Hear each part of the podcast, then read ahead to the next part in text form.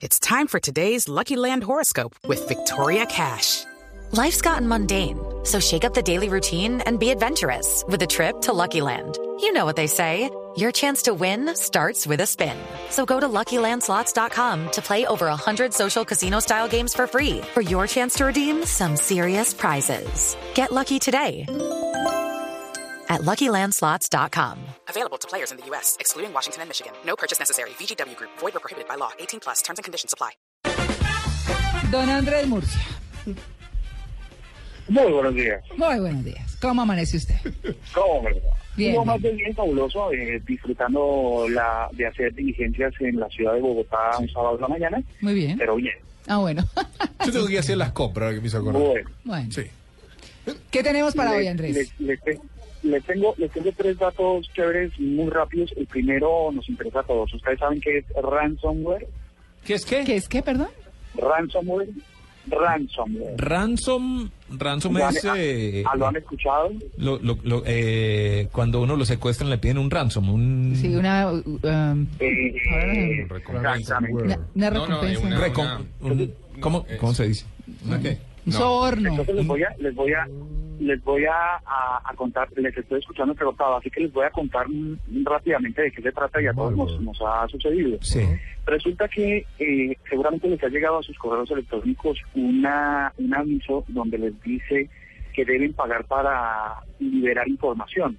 Inclusive puede darse el caso de que les llega un virus a su computador que les encripta toda la información el hacker que hace esa operación también les manda una comunicación diciendo que por el- la liberación de, de esos de esos archivos suyos tiene que pagar un dinero. Ajá. A eso le conocemos como ransomware, Mm. eh, el secuestro de información. Imagínense que esta semana en, Berkshire, en Inglaterra, un niño llamado Joseph Edwards, de 17 años, un menor de edad, eh, se suicidó, porque imagínense que le llegó una de estas eh, de estos virus.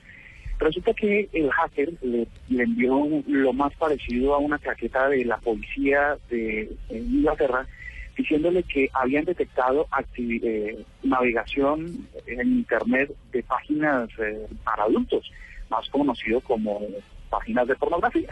Ujú. Entonces le decían que si él no eh, consignaba la suma de 200 libras a una cuenta, las investigaciones serían eh, continuadas y sería perseguido judicialmente. El niño sufría de autismo y ¿qué pasó? Se suicidó. Se suicidó porque pensó que su familia se iba a enterar de que eh, estaba accediendo a um, páginas para adultos. Ay, no, pero eso Entonces, sí. la, la primera recomendación es decirle a, a nuestros oyentes que si les llegan a bloquear la información, si les llegan a secuestrar sus datos, no deben, no deben seguir el juego a los delincuentes, no deben consignar ninguna cifra y deben acudir a las a, la, a los antivirus o a las actualizaciones de antivirus más potentes para primero liberar los archivos Claro. para que los pueda acceder, porque estos, eh, este tipo de, de virus lo que hace es bloquearlos y no permitir que ustedes los puedan abrir. Cuando tienen gran cantidad de información eso puede ser un gran problema. Hmm. Lo segundo es decirle que a los niños, pues que, hombre, seguramente tienen la curiosidad, pues tampoco creo que sea un pecado tan grave como para que eh, piensen que la justicia los va a perseguir Sí. eh, hasta, hasta su casa, ¿no? Hay que hacer la denuncia, me imagino, ¿no? También, Andrés. ¿Perdón? Hay que hacer la denuncia de estos malware. Pues es poco lo que se, puede, Sí. se debería hacer ante la unidad de delitos eh, informáticos de la policía o de la fiscalía, pero en realidad es poco lo que hay que hacer porque Claro. Pensan que los eh, hackers tienen muy bien montados y, se- y segundo no son locales, ¿no? Son hackers en cualquier parte del mundo que, que tiran un montón de carnadas a ver cuál incauto cae. Murcia. Digamos que es difícil la persecución de estos delincuentes. Andrés, eh, quiero contar una anécdota de algo que pasó esta semana con un compañero nuestro de trabajo, cuyo nombre no voy a mencionar. ¿sí? Y no sé si por eso está trayendo el tema a colación.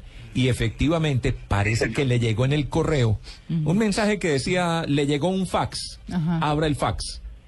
Y probablemente le dio clic al fax y ahí era donde venía el virus y le secuestró el computador. Ay, No podía abrir ni un solo documento. Todo secuestrado y después le salió un aviso que decía, quiere recuperar sus datos, pague 196 euros. Y daban el dato de cómo consignar y todo lo demás.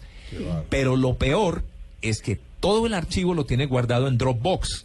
que es uno de estos sistemas de almacenamiento en la nube, que no están en ningún computador, sino en algún sitio en la nube. Sí.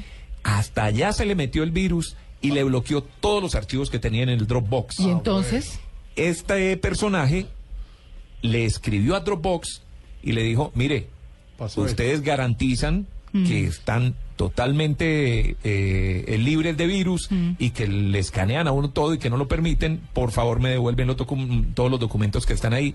Y efectivamente al otro día la gente de Dropbox le escribió y le dijo, tranquilo, ya puede recuperar sus documentos. En este caso en particular, que estaban guardados en la nube. Claro. Cuando está en el computador de uno, ahí sí, fregado. como se dice vulgarmente, paila. ¿Sí? Baila. Sí, como y se dicen los pierde muchachos. toda la información. Pues, Se perdés todo. Sí. Qué grave, ¿ah? Sí, es cierto. Durísimo. No, es que nada grave, que le pidan grave, a uno, que- sí. No, eso no. Es que a uno no le mandan, pues, o sea, por lo menos normalmente no le mandan un fax, ¿cierto? Y uno cae porque no conoce. Es que a mí me ¿Cierto? llegó el mismo correo y yo no lo abrí. Yo lo tiré de una vez a la, a la, a la papelera de reciclaje y le mandé una copia al departamento de TI aquí de Caracol Televisión. Claro. Pues para que estén enterados y por si cualquier cosa, ¿no? que yo creo que es lo que debía hacer uno. Claro, Sí. claro, sí, sí. Ante la duda, abstente. Claro. Así es. Así es. Pero, María Clara, Señor. mira lo que sobre lo que tú dices es que uno ya sabe si esto eh, los, los delincuentes son tan hábiles que logran hacer que la apariencia de la información sea tan creíble que inclusive hay gente que ya sabe conozca. Es decir, pasa, si todavía pasa que llaman a las casas a decir que le secuestraron a un familiar que no llame a nadie y que por favor saque todas las joyas a la puerta que ya viene un fiscal a recogerlas y pasa. Mm. Es que los delincuentes son muy, muy hábiles para, para hacer creerle al usuario que está pasando y que es una comunicación fiable. Entonces, Mm. por eso siempre hay que dudar de todo. Esa, esa es la premisa. Bueno, razón. pues ahí está la información.